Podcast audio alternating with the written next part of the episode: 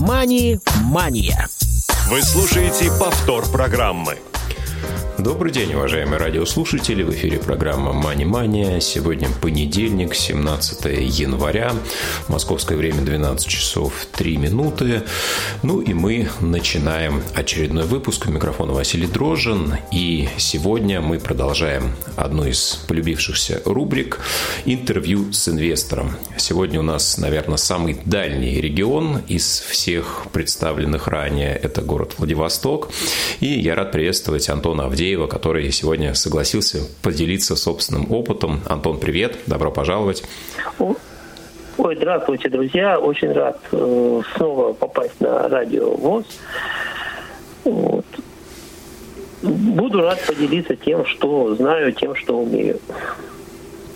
Да, ну и я спешу напомнить, что все, кто слушают э, нас в прямом эфире, могут э, писать, комментировать на номер 8 903 707 26 71 посредством WhatsApp и смс-сообщений. Мы обязательно прокомментируем и зачитаем их в эфире.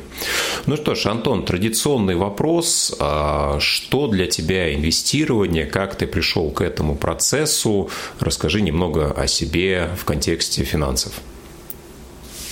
Ну, в контексте финансов, да, вот именно с этой точки зрения. То есть э, в один прекрасный момент, э, ну, я читал много всякой э, литературы про инвестиции, про деньги, про ну, тот же, там, «Бедный папа, богатый папа», там еще много было всяких разных интересных книжек по этому поводу.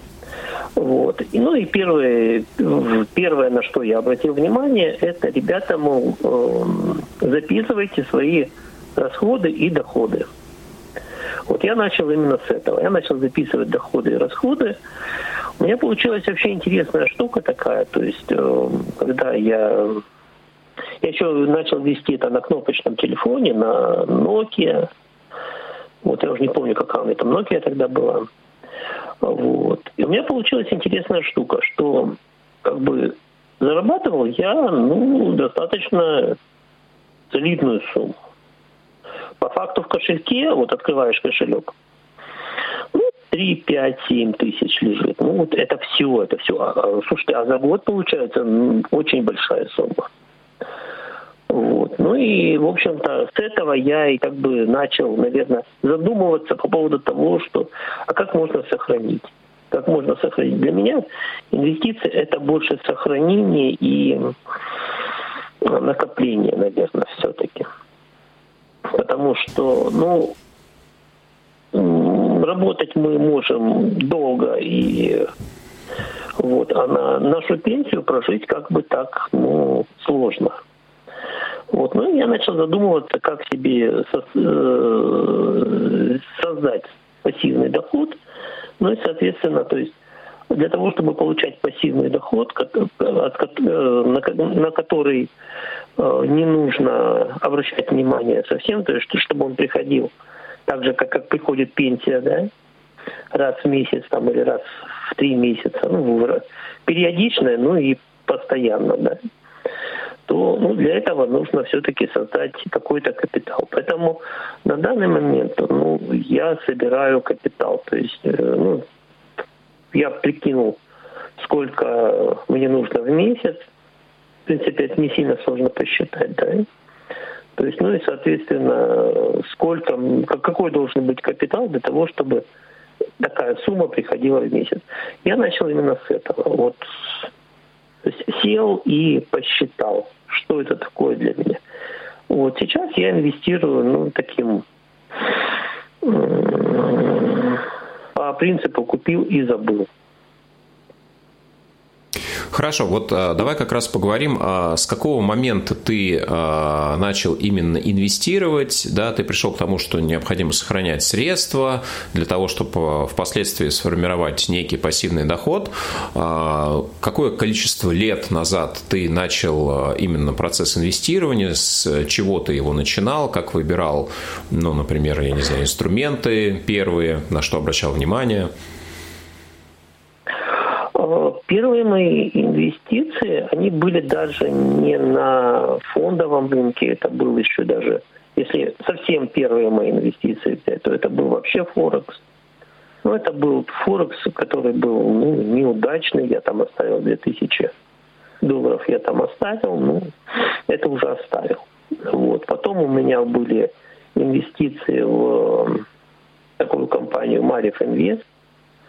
Вот. Э, в связи с э, кризисом у меня там зависла одна сумма, которая ну, висит до сих пор.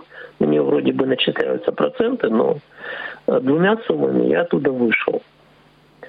Вот. Я как а в чем, в чем смысл многих... инвестиций в эту компанию? Это какие-то боевые инвестиционные фонды или что-то это, другое? Это, это, это компания, которая инвестировала в недвижимость, в землю, в квартиры. Вот, они давали процент э, где-то от 24 до 36, по-моему, процентов годовых. В принципе, это э, ну, понятно, что это более высокая процентная ставка, чем э, банковские депозиты. Вот. Потом, как у многих, я не знаю, у многих, наверное, слепых, есть мечта иметь свою машину, я инвестировал в такси. Вот. Машина у меня отъездила где-то два года.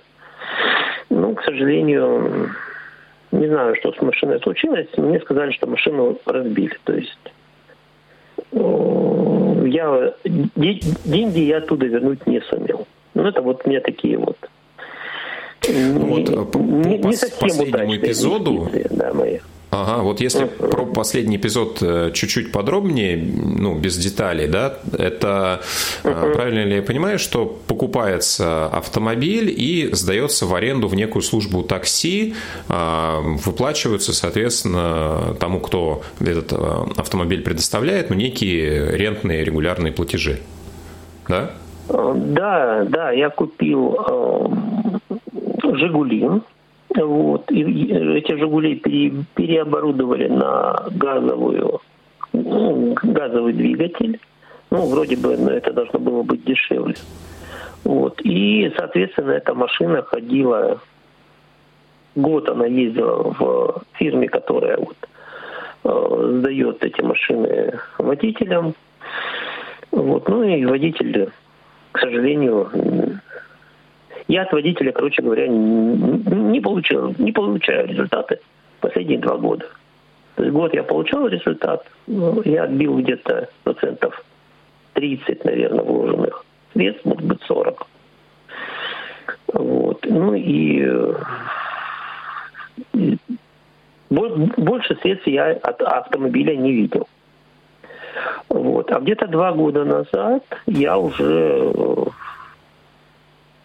понял, что ну, инвестировать можно, инвестировать в принципе интересно, потому что вот первые вот эти вот, как раз тогда я начал вот инвестировать в Мариф Инвест, я вернул э, два, нет, один, на тот момент один э, вклад был у меня на 70 тысяч, вот, и он вернулся у меня с хорошим процентом, то есть там было что-то на полгода под 12%, э, по 24% годовых, ну, по 12% получилось. Вот. Второй, вот этот вот автомобиль у меня тогда ездил еще достаточно успешно ездил, то есть я регулярно получал платежи. Вот, то есть я на тот момент понял, что инвестировать можно. Вот. И я задумался, как можно инвестировать еще, куда, как, под какие проценты. Вот. И я наткнулся на один замечательный курс э, от э, Елены Коваленко, если это интересно. Вот. И э, у нее прошел курсы вот, и инвестировал. То есть она учила меня выбирать акции, то есть она показала, показала принцип, по которому выбирать акции, дала вот этот вот самый инструмент. То есть это обычный, по факту это обычные Google таблицы. Вот. И при помощи этих Google таблиц можно было выбирать акции. То есть я, я выбрал какое-то количество акций, там порядка 20, наверное. Вот. И, и эти акции, эти акции стараюсь покупать ну, регулярно. Вот э, это интересный момент. То есть, получается, а, ты пришел на фондовый рынок э, именно после прохождения курса? Или до этого у тебя, у тебя были какие-то попытки приобретения отдельных ценных бумаг по каким-то другим стратегиям? Нет, акции я не покупал. Вот я понял, что вначале в акциях нужно разобраться. Разобраться, что это, как это, зачем это, как это работает. Э, по какой стратегии инвестировать. То есть я не занимаюсь трейдерством, то есть я не покупаю, не продаю акции. Я их просто покупаю, и они... Сейчас я покупаю акции роста, которые ну, прибавляют в цене регулярно, скажем так. Вот. И вот, вот эти акции, они, я их просто покупаю, они просто растут. А, как давно ты начал инвестирование именно через инструменты фондового рынка? Э, ну, на данный, на данный момент это два года, два с половиной года. Я начал в июне 2019 угу. года. А, хорошо, а как ты а, подходил к выбору брокера, к там, доступному приложению, через э, какой терминал ты совершаешь операции. Да, это мобильные устройства, это программы на компьютере. Э, каким брокером, угу. почему ты выбрал именно этого брокера? Значит, по поводу брокера. По поводу брокера мне мой учитель сказал, что лучше инвестировать через финанс. То есть, ну, в принципе, у меня не было открыт счет нигде, ни у какого брокера, да. Но мне сказал, лучше э, инвестировать здесь. Вот. Спустя вот эти вот два года э, есть э, Финам, и по, по факту и для меня все остальные, да, там Тиньков, БКС, э, что там еще есть, ВТБ, Альфа, вот. По факту, а еще Сбербанк, да, брокер, как брокер. По факту, ну, про Финам там э, ситуация такая, что Финам, через Финам можно покупать акции на московской бирже, на питерской бирже, можно покупать на международных биржах, э, на NASDAQ ну и что там еще есть. На международных биржах можно покупать через Финам. То есть, а через остальных брокеров, там тот же Тиньков, тот же Альфа-банк, иностранные акции покупаются только через Санкт-Петербургскую биржу. И выбор акций там, естественно, гораздо меньше. Вот. Но это вот то, то, то что я узнал вот за, за вот эти вот два года. А по доступности самого приложения и через э, какой терминал ты осуществляешь операции? Я осуществляю покупки, продажу, в принципе, с мобильного телефона, то есть э, там приложение, э, финамовское приложение, оно есть. Вот. И, в принципе, ну, насколько я понимаю, оно практически полностью озвучит. У меня, в принципе, у меня есть подгляд, то есть я при помощи э, лупы я все равно смотрю в телефон при помощи лупы, если мне чего-то я не понимаю. Вот. Ну, в принципе, оно озвучивается достаточно неплохо. Угу. А насколько в самом приложении реализована аналитика и нужна ли она тебе? Да? Ты упомянул, что есть э, ну, некие скрипты, некая Google таблица, а, которую вот в рамках этого курса вы изучали, она предлагалась как основа для выбора некоторых бумаг. А, ты просто ее копируешь, ну, до определенной степени слепо, или ты все-таки на какие-то собственные ориентиры также отводишь внимание? На собственные ориентиры практически внимание не... То, то есть практически сам ничего не инвестирую. У меня есть еще один э, портфель, он немножко помоложе, вот, но там я тоже слепо э, копирую сделки. Э, то есть э, те акции, которые мы отобрали при помощи Google таблиц, Э, я их, то есть, посмотрел в Google таблицах, то есть суть э, отбора акций. Э, я в Google таблице забивается название акции, можно посмотреть текущую цену, можно посмотреть, насколько эта цена изменилась за 5 лет, за 3 года и за год. Вот. Если э, меня устраивает, э, насколько изменилась цена акции, да, там, за 5 лет минимум на сколько там, ну, на, если за 5 лет выросла больше, чем на 150%, то есть я ставлю ее, я ее выбираю. Да. Если не изменилось, просто пропускаю эту акцию и все. То есть э, в Google таблицах она точно так же отфильтровывается, как в Excel, то есть можно оставить только те акции, которые интересны, которые в принципе растут. А уже из этих акций, то есть из этих там на бирже торгуется порядка 7,5 тысяч американцев. То есть э, вот еще что нужно было сказать обязательно, что э, я выбираю только американские акции и покупаю только американские акции.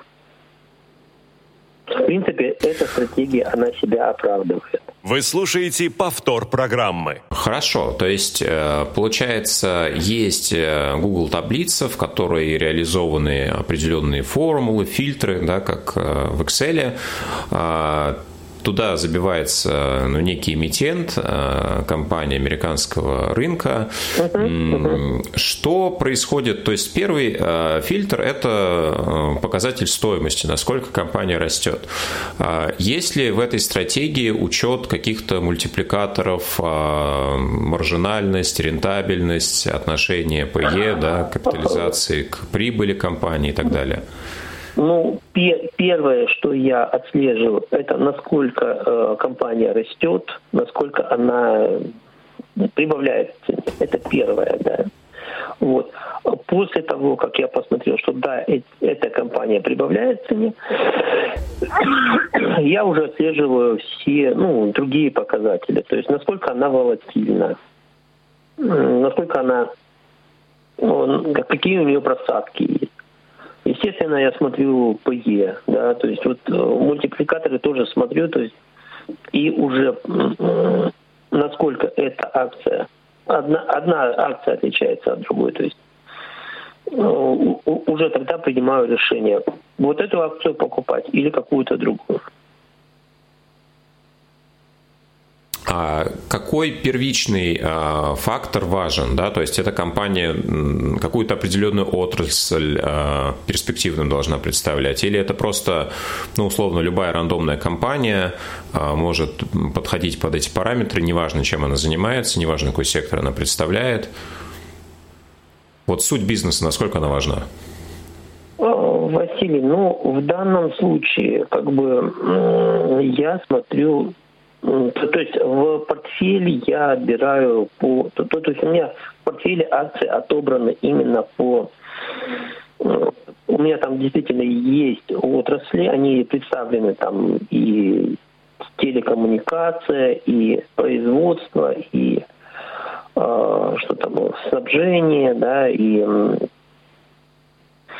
производство там одежды, и IT, и фарма, да, все, mm-hmm. они представлены. Я, в принципе, я стараюсь, чтобы эти портфели были немножечко, ну, как бы э, а, соотносились один с другим каким-то образом, да. Вот. Но, в принципе, это, ну, честно сказать, я не сильно на, на этом заморачиваюсь. Вот так вот. Хорошо. Ну, тогда такой вопрос. Вот, э, обычно, когда мы читаем классическую литературу по поводу портфельного инвестирования, э, один из ключевых моментов – это диверсификация. Э, у тебя представлен один класс активов – это только акции, акции одной страны, одной экономики э, и, э, собственно, одного вида, да, акции роста так называемые. Э, не, ну, я понимаю, что раз ты это делаешь, тебя это, видимо, не смущает, но м, ты сознательно выбираешь выбираешь достаточно рискованный вариант стратегии. А, вот поскольку ты, ну, отчасти копируешь, да, эту стратегию, не совсем, а, ну, многое зависит от тебя, да, ты используешь предложенный вариант. Были ли неудачные а, вложения, да, может быть, неудачный выбор акций среди тех, которые проходили вот эти фильтры, да, и если uh-huh. были, то в каком количестве? Ну вот э, на данный, вот буквально вчера смотрел э, этот портфель, да. То есть я его, я его смотрю раз в месяц, раз, э, может быть, два месяца. То есть не часто смотрю этот портфель. Вот. По, вот на данный момент, вот на, вчера, на вчерашний день, да, из 22 акций у меня две акции в минусе. Вот одна это фармакология, и один это Коламбия, производитель одежды. Но производитель одежды у меня он никогда не был в каком-то высоком, вообще как, ни разу не был в плюсе. Единственное, они там платят какие-то дивиденды, ну, в принципе, платят хорошо. А, по поводу дивидендов и а, налоговых а, взаимоотношений, насколько удобно, неудобно с налоговой да, общаться, поскольку ты используешь акции иностранных компаний, заполнял ли ты форму W8BN для избежания двойного налогообложения, насколько вот в этом плане удобно или не очень? Форму я не заполнял до тех пор, пока я не буду получать э, дивидендами хотя бы 3-5 тысяч долларов, я не намерен заполнять эту форму. Объясню почему. Потому что если мы получаем, ну вот у меня э, за этот год я специально поднял историю, посчитал, у меня пришло что-то порядка 180-190 долларов дивидендов. То есть для того, чтобы заполнить э, декларацию и сдать ее, э, ну, мне потребуется 3-5 тысяч заплатить человеку, который это сделает. 3-5 тысяч – это ровно э, половина от этих дивидендов. То есть я считаю, ну, на данный момент я считаю, что нет смысла просто даже этим заморачиваться. Вот. И еще один такой интересный момент, то есть э, насчет э, двойного налогообложения, то есть до тех пор, э, то есть с американских акций платится вообще платится 30% э, ну, с дивидендов платится 30% налог, если мы не подписываем эту форму. Да. Вот.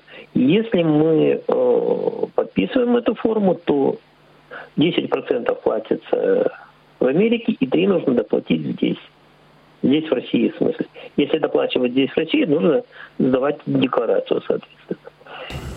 У Финама, конкретно у Финама есть какая-то фишка, я не знаю вот э, всех подробностей, но по факту э, с нас удерживается 15% э, налога.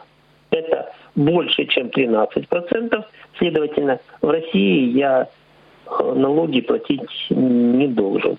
Если я не должен платить налоги, в принципе, я могу не подавать декларацию на эти налоги. То есть это делает все непосредственно мой брокер. А, хорошо, наверное, заключительный вопрос. А, исходя из э, всех тех способов, которые ты уже опробовал, а, как ты для себя формулируешь, что для тебя инвестиции и что они тебе дают? Может быть, дадут в будущем? Ну, что для меня инвестиция? То есть для меня это пассивный доход. То есть я сейчас э, формирую портфель из э, акций роста. То есть после того, как у меня накопится сумма, которая будет э, приносить мне достойный